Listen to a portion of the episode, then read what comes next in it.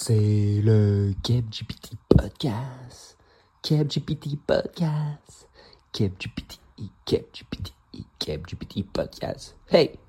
Bonjour tout le monde, c'est Charles Montigny pour le KebGPT Podcast, le podcast où on parle d'intelligence artificielle appliquée que du concret. Cette semaine, petit jingle spécial pour Blandine. Euh, Blandine est une auditrice que j'ai rencontrée et qui était très déçue d'apprendre que le jingle était fait euh, une fois et que je le réutilisais à chaque fois. À chaque. Donc, euh, celui-ci était pour toi, Blandine. Euh, sinon, cette semaine, j'ai reçu euh, Nicolas Roy. Nicolas est un expert euh, SEO. Si vous, êtes dans le domaine du SEO au Québec, vous connaissez certainement Nicolas. Nicolas est un solopreneur et du coup, euh, on a discuté de comment il est capable de euh, mettre à l'échelle son entreprise grâce, entre autres, euh, à ChatGPT. Donc, on a discuté de son utilisation de l'IA et de ChatGPT. Et finalement, on a terminé ça évidemment avec une discussion sur l'avenir des moteurs de recherche de Google. Qu'est-ce qui va arriver? Est-ce que c'est la fin de ce type euh, de moteur de recherche ou est-ce que ce n'est que le début en fait et euh, que l'IA va aider à améliorer les performances?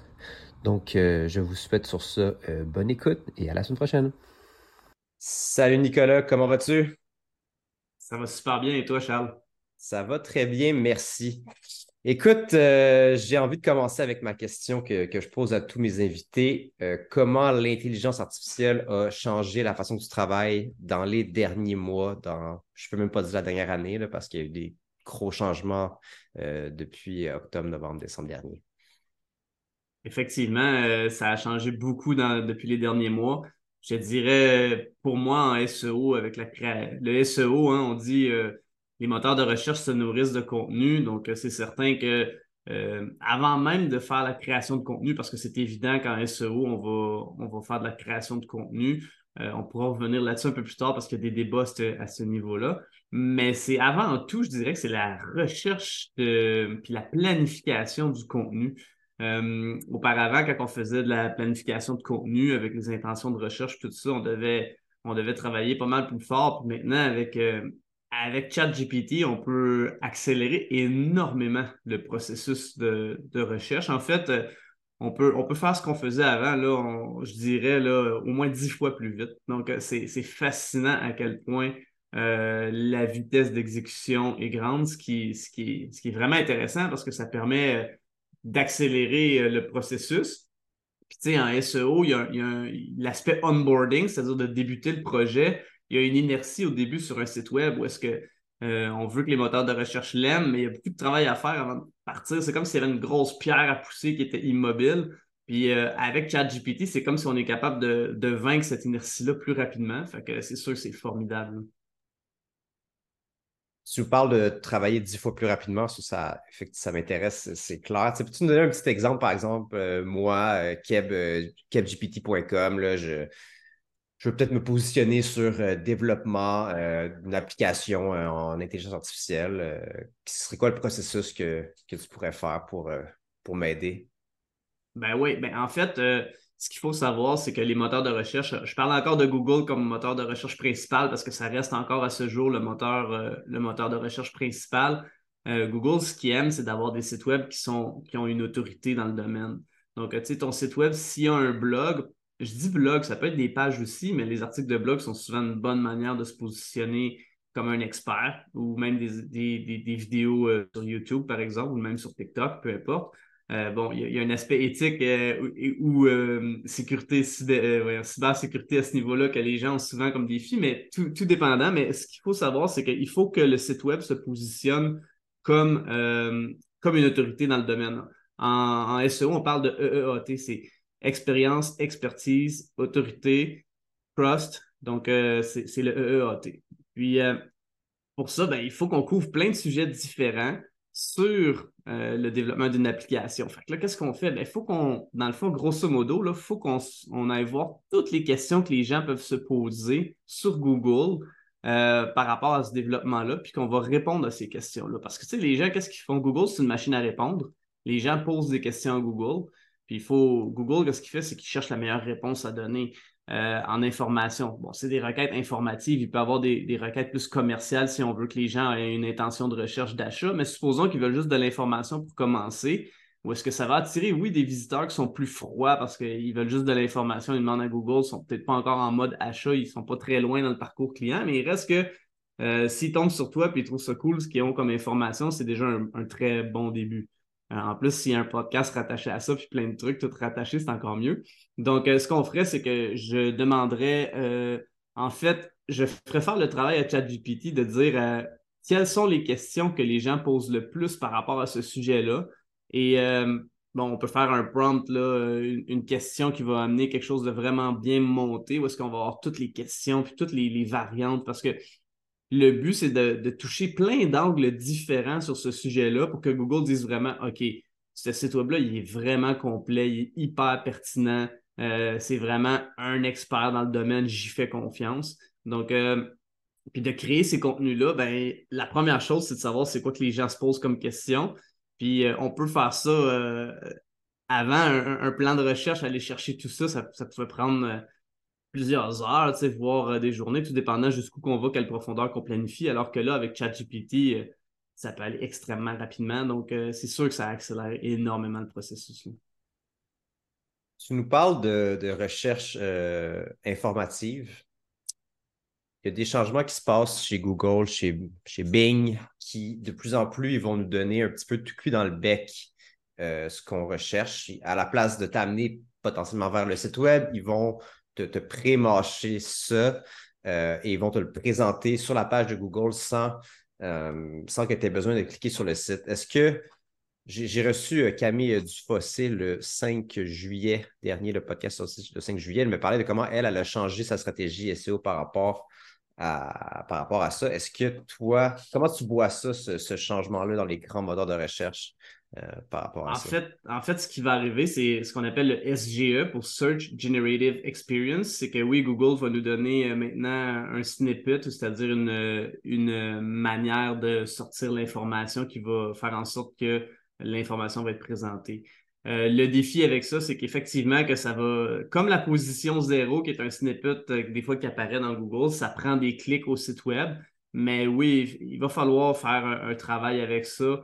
Euh, en étant, bon, euh, en réduisant la longueur des textes. Si tu vois que, mettons, euh, il y a 150 mots pour être parfaitement rentré dans le truc informatique qui répond à la question, ben, on va, qu'est-ce qu'on va faire? On va faire 150 mots, puis on va rentrer là pour dire, OK, on est là, puis la source, c'est ça. Donc, c'est certain que ça va être de, ça va être d'espionner un peu ce qui se fait au niveau du, des résultats de SGE, de Search Generative Experience, puis ensuite de ça, ben, d'optimiser de, pour sortir pour ça. Je te dirais que ça va être encore un peu le même, la même manière de faire qu'on fait avec le SEO naturel, où est-ce que les algorithmes sont très quantifiables. Ça va être la même, même, même logique, mais ça va se faire avec euh, en, observant ce qui sort. Parce que ce qui va arriver aussi avec ça, c'est que là, pour le moment, de ce que j'ai étudié de SGE, c'est qu'ils vont prendre leur information d'environ 5-6 euh, sites web qui vont aller tirer pour faire ça. Donc, qu'est-ce qu'on va faire? On va regarder d'où vient quoi, puis qu'est-ce qu'ils ont en commun ces sites web-là ou qu'est-ce qu'ils n'ont pas en commun. Puis en fonction de ça, on va pouvoir euh, tracer des parallèles. Est-ce que euh, tu as l'impression que justement, on parlait que c'est une stratégie pour amener des, prospects un peu plus froids, il faut une recherche un peu plus large. Est-ce que euh, ça va donner plus dur justement d'attirer ces, prospects froids-là? Est-ce qu'ils vont devoir, devoir changer un petit peu notre stratégie marketing en général? Probablement. C'est sûr qu'il va falloir aller un petit peu plus sur euh, optimiser un petit peu plus les intentions de recherche commerciale qu'informative. Mais il reste qu'à la base, il va falloir faire les deux parce que les gens ne sont jamais prêts à acheter tout de suite de toute façon. Donc, il va falloir faire les deux, ça c'est certain. Euh, puis l'autre chose que je me dis, c'est qu'il y a deux interrogations que j'ai par rapport à, ces, à ces trucs-là dans les moteurs de recherche parce qu'il y a déjà du pré-mâché, entre guillemets, avec l'intelligence artificielle. C'est euh, l'aspect euh, le premier aspect, c'est bon, euh, l'information, elle vient d'où? Puis est-ce qu'il va y avoir des défis à dire, vous avez utilisé notre, notre, euh, notre contenu sans notre consentement, puis vous présentez? C'est le premier point parce que ça reste que ça fait partie de tes actifs. Puis est-ce que c'est. Bon, il n'y a pas de trademark là-dessus, mais je pense que c'est un peu le Far West. D'ailleurs, je voyais récemment que ChatGPT arrêtait d'aller sur Bing, l'intégration justement due à des défis de contenu puis de, à qui appartient le contenu et ainsi de suite. Fait que ça, c'est un peu le Far West à ce niveau-là. Euh, puis l'autre chose, c'est que là, bon, ça, je suppose que ça va s'améliorer, mais il reste qu'en ce moment, c'est un problème. Euh, moi, je n'ai pas testé personnellement le SGE, mais il paraît que ça prend 8 secondes avant que ça apparaisse. Donc, c'est très long. Et euh, les gens vont directement en bas dans les résultats de recherche. Bon, je suppose que ça va s'améliorer parce que je connais Google comment ils veulent s'améliorer vite, mais il reste qu'en ce moment, dans la réalité actuelle, c'est un peu trop long avant que ces résultats de l'IA-là sortent. Donc, les gens descendent directement aux résultats de recherche. Ouais, c'est sûr que 8 euh, secondes en 2023, c'est une éternité totale et on ne peut pas attendre aussi longtemps. Euh, contenu généré euh, par l'IA, il y a eu des débats, même pré-ChatGPT, il y avait des, solutions comme Jasper AI, par exemple, qui, qui produisent du texte qu'on peut utiliser justement dans nos blogs. Euh, plusieurs personnes ont, crié haut et fort que euh, Google punissait euh, le contenu généré par l'IA. Qu'est-ce que tu en penses aujourd'hui? On est maintenant en mois de juillet 2023. Le, débat Ça, c'est le débat de l'heure. Hein. On en entend parler énormément. Puis, tu sais, il y, a deux camps. Il y a des camps qui disent que ça, ça, affecte ou que ça va affecter, puis il y en a d'autres qui disent que non. pour le moment, si on fait des tests, puis pour ça, il faut avoir des, canaries dans la mine, c'est-à-dire qu'il faut avoir des sites web tests que ça ne nous dérange pas s'ils se font pénaliser. Euh, je pense qu'à peu près tous les SEO, les, experts SEO qui font du, testing ont des canaries dans la mine parce que c'est du pur, pur contenu généré par l'IA sans aucun tweak, c'est-à-dire aucune modification pour voir. Mais euh, pour le moment, Google euh, ne, pénalise pas du tout le contenu généré par l'IA. En fait, Google, ce qu'il veut, c'est surtout que ce soit, que ce soit aidant pour, euh, pour les internautes. C'est-à-dire que euh, qui a signé cet article-là, puis est-ce que la personne endosse? C'est surtout ça. Euh, si c'est un article sur un sujet X, puis la personne est, reconnue comme entité, une entité, c'est une représentation d'une personne, d'un lieu ou n'importe quoi par Google, puis elle n'est pas du tout experte là-dedans, puis elle écrit un article là-dessus, ben non, ça ne marchera pas. C'est sûr que Google va, va, va pénaliser le site web. Par contre, si c'est un article qui a été écrit par l'IA, mais que la personne a posé les bonnes questions, puis euh, elle a bien orienté l'IA, ben, regarde, c'est super bon. Mais à la base, il y en a qui disent ah, avec la stylométrie, qui est l'analyse du style, on est capable de voir, ou avec des algorithmes, on est capable de voir si c'est humain ou non. Mais en même temps, euh, dernièrement, euh, c'est des probabilités. Hein, L'IA, c'est avec des, des, probabilités que ça fonctionne, comment ça fonctionne. Puis ils ont testé plusieurs outils, puis la, joke de la joke la plus drôle, c'est qu'ils ont testé la Bible, puis ils disaient que la Bible avait été écrite par l'IA. Les outils disaient ça, fait que ah, ben que la Bible a été écrite par l'IA. Peut-être. ça ramène des débat là-dessus, mais c'est très, très bizarre, disons. Ben, c'est ça que j'allais dire, moi, tu sais, mon, mon...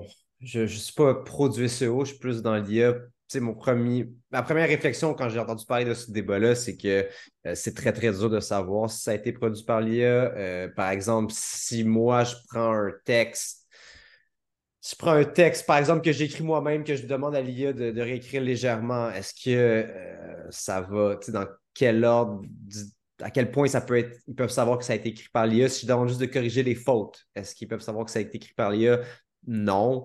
Après ça, ça serait euh, ça coûterait très, très cher à Google de passer tous ces mm. sites web-là dans un scanner ou un, autre modèle de machine learning qui regarderait si ça a été euh, produit par l'IA. Euh, puis après ça, moi, ce que j'ai l'impression, en fait, c'est que les gens au début utilisaient mal l'IA et ça faisait des, contenus très, très nuls. Donc, ils étaient pénalisés. et là, ils disaient que c'est à cause de, l'IA. Ouais, puis tu sais, ce qu'il faut savoir, puis ça, ça a commencé même avant ChatGPT, c'est en. Puis c'est drôle, c'était mon dernier épisode de podcast que j'en ai parlé un peu. Euh, en août 2022, euh, Google a lancé un, algorithme qui est le, le, Helpful Content, l'algorithme euh, Google Helpful Content, puis que ça disait faut créer du contenu qui aide les internautes. OK? Puis là, le monde ont tous crié haut et fort ça y est, c'est le némésis de tout, tout, contenu qui va être créé par l'IA. Mais tu sais, dans ce temps-là, on parle de août 2022, ChatGPT n'existait pas encore. mais il y avait Jasper, il y avait d'autres solutions. Fait que les gens disaient OK, c'est un début, là, Google va commencer à pénaliser. Finalement, on s'est rendu compte que c'était pas ça du tout. Puis, regarde, on est rendu là, euh, ça va bientôt faire un an de ça. Puis, ce qu'on réalise le plus de tout ça, tout le monde disait Ah, c'est quoi d'abord le helpful content? Parce que Google disait euh, le helpful content, c'est gros, là, ça va pénaliser un site web au complet. Alors qu'habituellement, si tu fais des erreurs sur une page ou que tu triches ou que tu fais n'importe quoi, tu vas être pénalisé page par page. C'est-à-dire que tu peux avoir une page qui est pénalisée de ton site web, mais ce ne sera pas ton site web au complet qui va être pénalisé. Ça va juste être une page, soit un article de blog ou une page. Là, dans ce cas-ci, il disait le helpful content, ça va pénaliser ton site web au complet. Là, le monde sont venus nerveux en disant OK, ça veut dire que là, si je fais de l'IA sur un texte, mon site web au complet est pénalisé. Hey, j'ai peur, j'ai peur avec la musique, euh, tu sais, une musique euh, qui fait peur. Mais ce qui est arrivé, c'est que ce qu'on réalise de plus en plus, c'est que le helpful content, c'est bien plus simple que ça. Ce que Google fait, c'est qu'il va regarder euh, ton contenu, puis si tu te mets à écrire du contenu sur ton site web qui n'a pas rapport avec le contenu habituel, ben, Google va dire OK, là, c'est pas un helpful content. Parce que sinon, comment on peut décider ce qui est aidant et ce qui n'est pas aidant? Est-ce que toi, tu peux apprécier à lire ou à consommer comme contenu écrit audio? Ça se peut que ça te plaise à toi puis que ça me déplaise à moi et vice-versa. Comment Google va faire pour décider ce qui est helpful? le, helpful est plutôt transformé par topical relevancy, c'est-à-dire pertinence du sujet. Euh, au lieu de helpful, là, tu as beaucoup plus une, un aperçu. Quand on fait du pattern recognition puis qu'on voit les sites web qui plantent, le monde dit Ah, j'ai utilisé de l'IA. Ouais, tu as utilisé de l'IA, mais tu as, probablement créé du contenu qui avait moins rapport avec ton site web aussi parce que tu as la possibilité de le faire. Tu t'es un petit peu trop élargi dans tes contenus, puis là, Google les considère ça moins pertinent. C'est ça.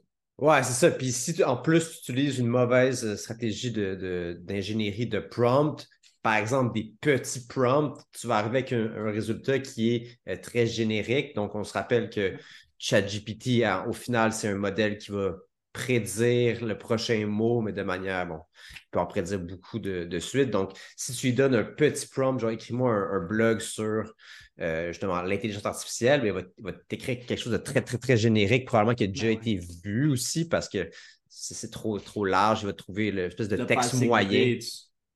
Ça, tu l'as pas assez guidé. D'ailleurs, euh, une fois qu'on a créé un plan de contenu en SEO, ben, par la suite, c'est de créer ces contenus-là justement, il faut avoir des prompts qui font que ça fait des articles qui sont vraiment bons à lire, autant au niveau du contenu que de l'engagement. C'est tu as le goût de le lire. Tu n'as pas l'impression que c'est un robot qui écrit ça. Au contraire, tu penses que c'est un humain.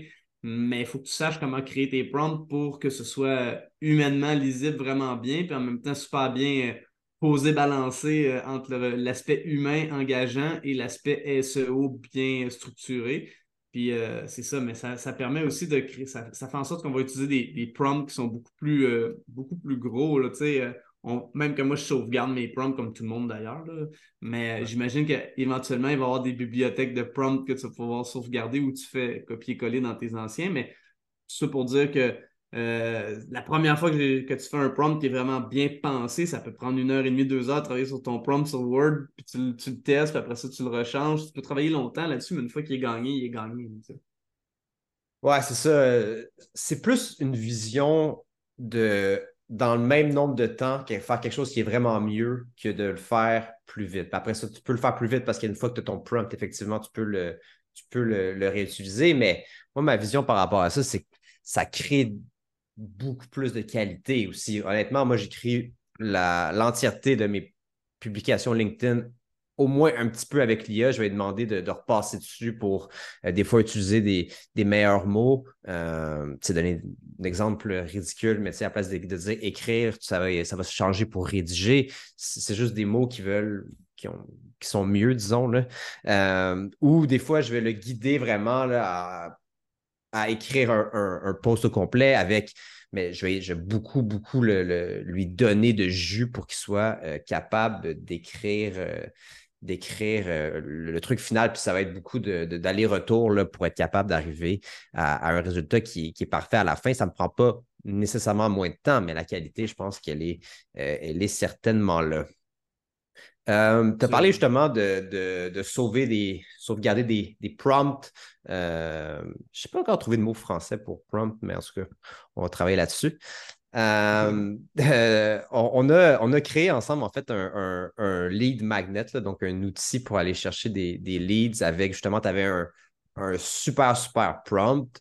Puis à la place de peut-être justement le, partager comme ça sur, sur les réseaux sociaux gratuitement, ben, on a créé un outil pour aller euh, chercher des, leads. Peut-être tu peux nous parler un petit peu de, cet outil-là, qu'est-ce que ça faisait?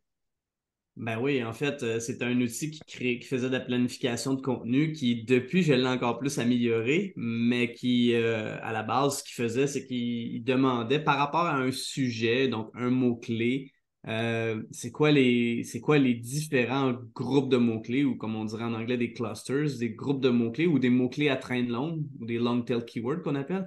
Donc, on partait, on partait du mot-clé, ensuite, ça donnait différents mots-clés à traîne longue euh, différents par rapport à ce sujet-là. par la suite, ça donnait des idées de contenu à créer euh, pour chacun ces, ces mots-clés-là en étant en, adressant des points que les internautes cherchent. Puis ensuite de ça, ça donnait même ça pouvait même donner un, titre potentiel à l'article de blog. Puis maintenant, je l'ai même amélioré, ce, ce truc-là, cet outil-là. Maintenant, ce que je fais, c'est que je, demande à ChatGPT de me trouver des questions précises pour chacun des articles de blog que je veux que l'article de blog adresse pour que justement, quand je fais mon euh, créer l'article de blog ou le contenu, parce que je dis article de blog, ça peut être une vidéo, ça peut être n'importe quel autre type de, contenu. Puis euh, j'ai même euh, le titre, le métatitre, la métadescription, qui va donner le goût de cliquer pour avoir un meilleur click-through rate, donc un meilleur taux de clic sur Google dans la description. Quand les gens voient ça, ils ont le goût de cliquer. Donc, j'ai plus besoin autant de réfléchir à mes, à métadescriptions là, euh, dans les métadonnées parce que je les fais faire par ChatGPT. Fait que c'est super intéressant. Euh, ça accélère beaucoup. Donc oui, on avait utilisé ça, mais là maintenant, il était, je l'ai encore plus bonifié depuis. Là. Ouais, c'est ça. Puis là, ce qu'on faisait, c'est que on, mettait ça dans une petite app, ça montrait la première, la première ligne du tableau. Donc, les gens qui voulaient euh, avoir la, la fin du tableau, la fin du plan de contenu, ils pouvaient euh, la recevoir par courriel en échange, évidemment, de qu'on puisse leur, écrire un courriel. Donc, c'était un peu l'idée du, lead magnet euh, classique. on en a vu dans, à travers les années beaucoup là, dans des, calculateurs euh, de, de, ROI, calculateurs de coûts. Je pense qu'on avait aussi un calculateur de coûts pour, pour des sites web. Mm-hmm. Puis je pense qu'il y a une belle opportunité justement de de créer ce genre de, de lead magnet-là un peu 2.0, euh, 3.0 avec euh, l'intelligence artificielle, euh, potentiellement même en, allant chercher de la, donnée ailleurs, mais de créer vraiment de la, belle valeur pour, pour ses clients ou ses prospects, justement, pour aller chercher, chercher des nouveaux leads. Ah ouais, parce que c'est sûr que quand tu as de la valeur comme ça, euh, il n'y a rien de mieux qu'un calculateur qui calcule quelque chose que ça t'intéresse vraiment d'avoir la réponse, que ce soit le coût de quelque chose, le retour sur investissement, euh, euh, un plan de travail. sais ça peut même aller, c'est pas un calculateur, mais c'est quand même très interactif comme un quiz. On le voit, les quiz sur les médias sociaux, là, quelle pouliche que t'es, ou je dis n'importe quoi, là, mais euh, le monde joue à ça, puis il donne beaucoup de données pour jouer à ça. C'est plus qu'un lit de magnète. Là. Mais euh, tout ça pour dire que les gens, quand c'est interactif, c'est pas juste euh, le bon. Bon, puis je n'ai rien contre le e-book. Le e-book est super bon si la valeur est bonne, mais c'est un peu moins interactif comme information. Donc, c'est sûr que quand tu as quelque chose d'interactif, ça ça performe encore mieux. C'est super important d'avoir un bon lead magnet. Surtout moi, je l'ai en tête parce qu'avec le SEO, j'attire des visiteurs sur le site web. Je veux que les, gens donnent leur nom, adresse courriel. on veut, veut que, les visiteurs se transforment en leads. Fait j'ai toujours en tête euh, d'avoir un bon lead magnet, euh, autant pour moi que, que pour la clientèle que je sers avec le SEO. Même si ce n'est pas nécessairement moi qui va créer le lead magnet, ça reste que c'est une de mes préoccupations premières. Ouais, c'est clair tu, parles du, du e-book. Je pense que c'est un. Je pense c'est un cas intéressant, le e-book, parce qu'il arrive comme deux choses en même temps. À la fois, c'est vrai que ça a été une, stratégie qui a été, euh, disons, abusée dans les dernières années. Tout le monde un peu euh, a eu son e-book. Mais maintenant, avec, euh, avec l'intelligence artificielle, c'est tellement facile d'en faire un disons que le coût a vraiment diminué pour, euh, pour l'écrire. Ceci étant dit, il faut que ça soit euh, épuré et que ça ait beaucoup de valeur parce qu'il y en a beaucoup sur le marché, puis ça peut, je pense, avoir un, effet négatif sur ta marque si tu en as un peu euh, trop, trop at large, puis qui je pense que maintenant, parce que je l'ai vécu avec un client qui a fait un e-book et que ça a fonctionné, ça a très bien fonctionné, mais son e-book, euh, oui, la qualité de l'information écrite qui était dedans était vraiment solide, mais il a aussi euh, payé un graphiste une bonne somme pour qu'il fasse quelque chose de super beau au niveau du, du, graphisme. Donc, le, contenu était bon, mais le contenant était vraiment solide, c'est ça qui a fait la différence. Euh, parce que c'est vrai que sinon, c'est c'est une goutte d'eau dans l'océan. Là, on est dans l'océan rouge bien comme il faut, puis euh, on ne se démarque pas du tout. Non, c'est clair, c'est quelque chose que j'ai euh, sous-estimé un peu dans euh, ma carrière d'entrepreneur, le, design. Et euh, dernièrement, j'ai refait mon site web capgpt.com avec Stéphanie Lavoie. big shout out à, Stéphanie qui a fait une super belle job de, design. puis en tout cas, ça, aide beaucoup ma, crédibilité et aller me chercher des, des, prospects comme ça parce que ça a l'air professionnel. Donc, effectivement, si vous créez un e-book, euh, n'hésitez pas à le rendre beau parce que sinon, ça peut avoir, ça peut, euh, ça peut être complètement fou. Puis comme on disait, tu peux sauver beaucoup de temps avec euh, l'IA pour la rédaction. Fait que tu peux mettre potentiellement un petit peu plus de budget pour le design euh, d'ailleurs, euh, d'ailleurs, quand on parle de design, puis moi aussi, en passant, je suis comme toi, je suis un gars qui fait des bonhommes allumettes, fait qu'il faut pas que je fasse des sites web trop trop. Euh, d'ailleurs, j'en fais pas beaucoup, je suis plus un gars d'SEO, mais mettons que je gosse sur des pages, c'est vite pas beau.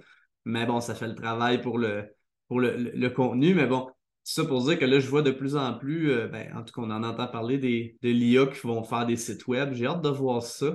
Euh, j'entends parler de ça. Je sais aussi que la qualité du code va être un gros défi parce que je ne suis pas certain que ça va être clean comme code, mais euh, euh, parce que sinon, ça crée d'autres problèmes au niveau technique avec les sites web, dont le SEO. Mais c'est quand même intéressant. Ben, intéressant, ça dépend pour qui, là, mais je pense que même si c'est les.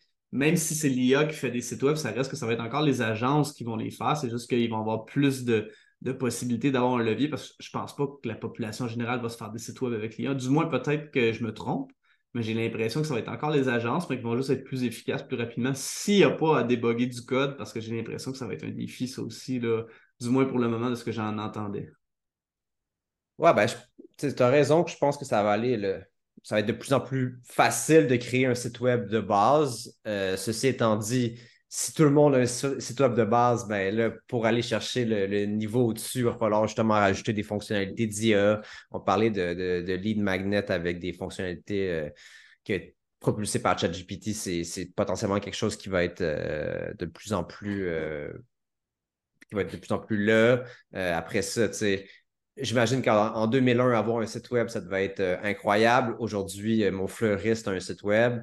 Euh, mais c'est ça, les agences, comme tu dis, vont, vont acheter la vitesse, mais vont, vont devoir aller chercher un, niveau, euh, niveau au-dessus. Euh, justement, je, sais que tu es un peu un one-man agency. moi aussi, je, je travaille encore, j'ai aucun employé. J'ai des gens avec qui j'ai des, des, contractuels au besoin. ça a été un, un business, un modèle d'affaires disons pas super sexy durant les durant les tout le temps que ça a été parce que c'est très peu, euh, il y a très peu de, mise à l'échelle possible, donc on va dire que c'est euh, pas très euh, scalable pour ne pas trouver un meilleur terme que pour dire scalable, si on veut le franciser mhm. légèrement.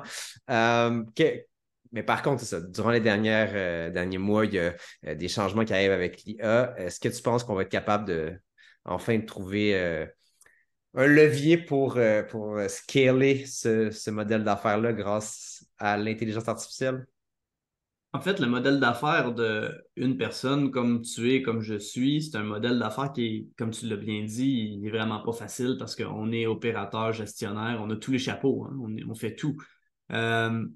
Je te dirais que l'IA fait certainement une grande différence dans notre capacité de travail. Donc, on peut, on peut générer plus de, de livrables parce qu'on a, on a un levier sur notre temps et sur notre énergie, c'est certain.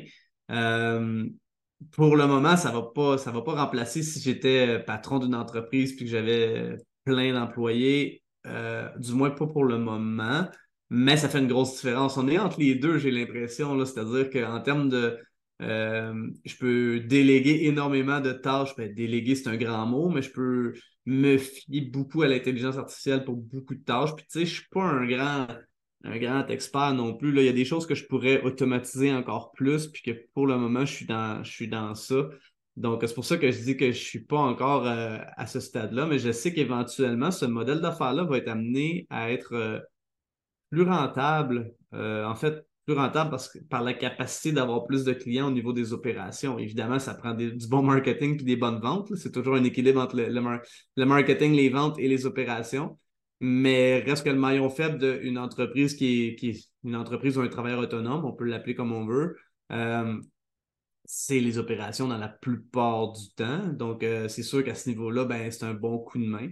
Euh, oui, c'est super encourageant de voir ça. C'est vraiment très encourageant. Je pense que même côté, euh, côté ben, on en a parlé au début, là, création de contenu, on, peut, on peut aller chercher un peu d'échelle aussi, de, mise à l'échelle. Donc, il y a potentiellement une, une, place là justement à mettre soit moins de temps et euh, avoir les résultats similaires. Donc, euh, création de contenu sur les médias sociaux, euh, sur ton site web. donc, ça, ça peut être super intéressant. Tu vois, en ce moment, je travaille sur. en fait, longue histoire courte, j'ai. je me suis rendu compte qu'un truc que j'aimais vraiment pas dans mon dans, ce que je faisais, c'était d'écrire les, les, offres de service. Donc là, hmm. je me suis dit, je vais automatiser ma création d'offres de service. Donc là, j'ai pris un j'ai pris un Google Slides que j'ai 4, 5, j'ai 4 ou 5, ou 5 slides avec des, champs que je vais euh, venir remplir. Puis j'ai connecté à l'API. Euh, j'ai connecté l'API de Google Slides avec l'API de ChatGPT. Et là, je prends un, un résumé d'un meeting client. Et là, dans le, ça fonctionne. Probablement que quand ça va sortir, ce podcast-là, ça va très bien fonctionner puis je vais être millionnaire. Mais euh,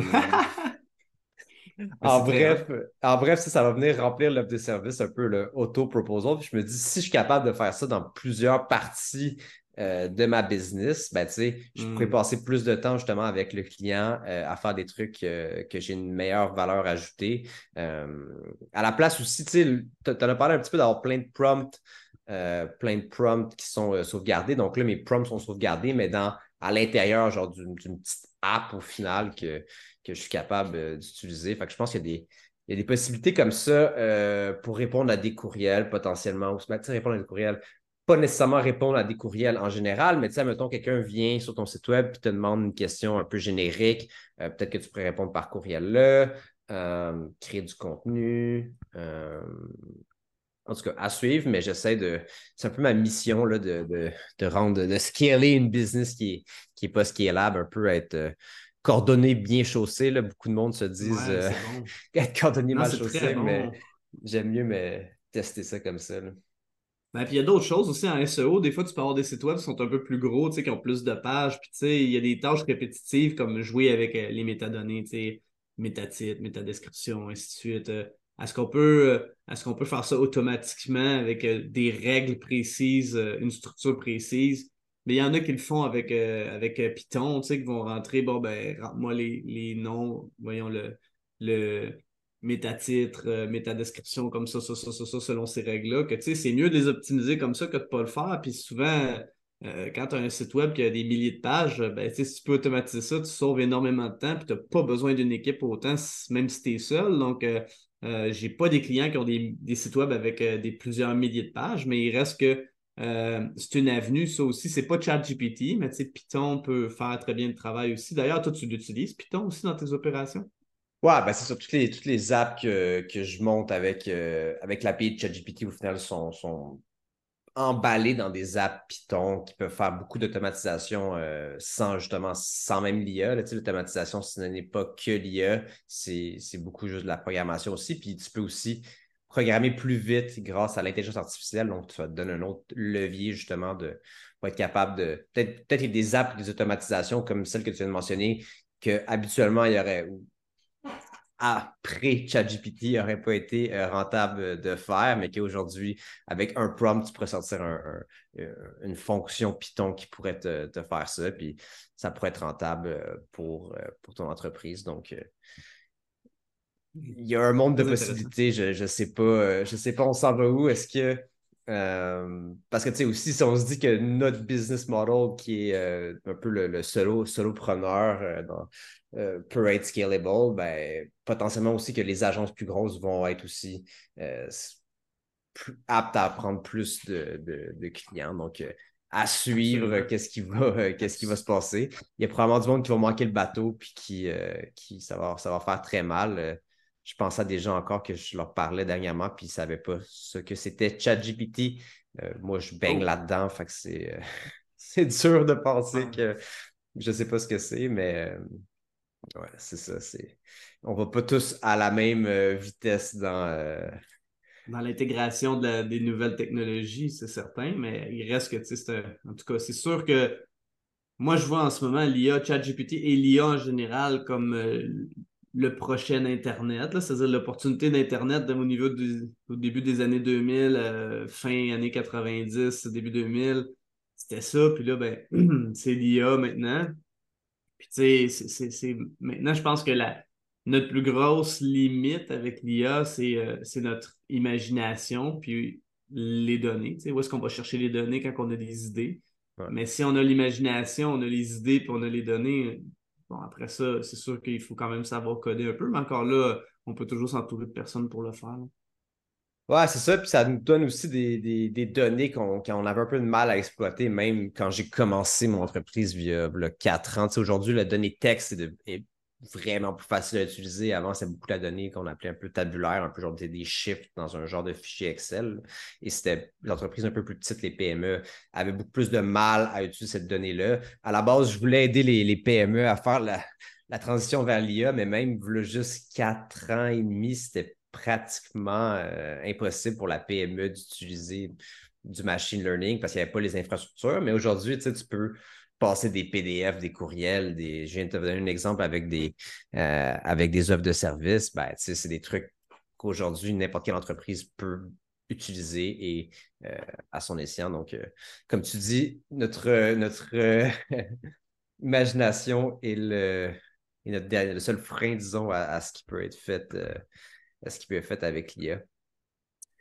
Écoute, euh, Nicolas, on va, on va terminer là-dessus. Euh, premièrement, tu as un podcast. Je ne sais pas si tu veux nous en parler euh, rapidement. Puis après ça, où on peut te. Si des gens ont des questions, des besoins SEO, où ce qu'ils peuvent te rejoindre. Oui, en fait, mon podcast, ça s'appelle Commerce électronique et actifs numériques, où est-ce que je parle de SEO. et vous pouvez me rejoindre au nicolaroy.pro.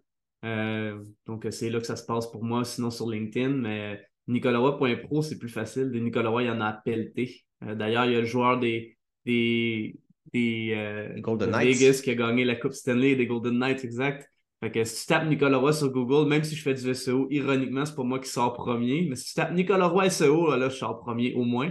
Mais sinon, c'est le gars des Golden Knights qui sort premier et avec raison. Hein. il est tellement supporté par les médias que c'est ça. Ah, ben là, euh, il faut juste. Il te manque juste à gagner la Coupe Stanley, Nicolas, puis tu vas peut-être euh, sortir avant lui. Écoute, euh, merci beaucoup, Nicolas, et on se reparle bientôt. Salut. À bientôt, merci.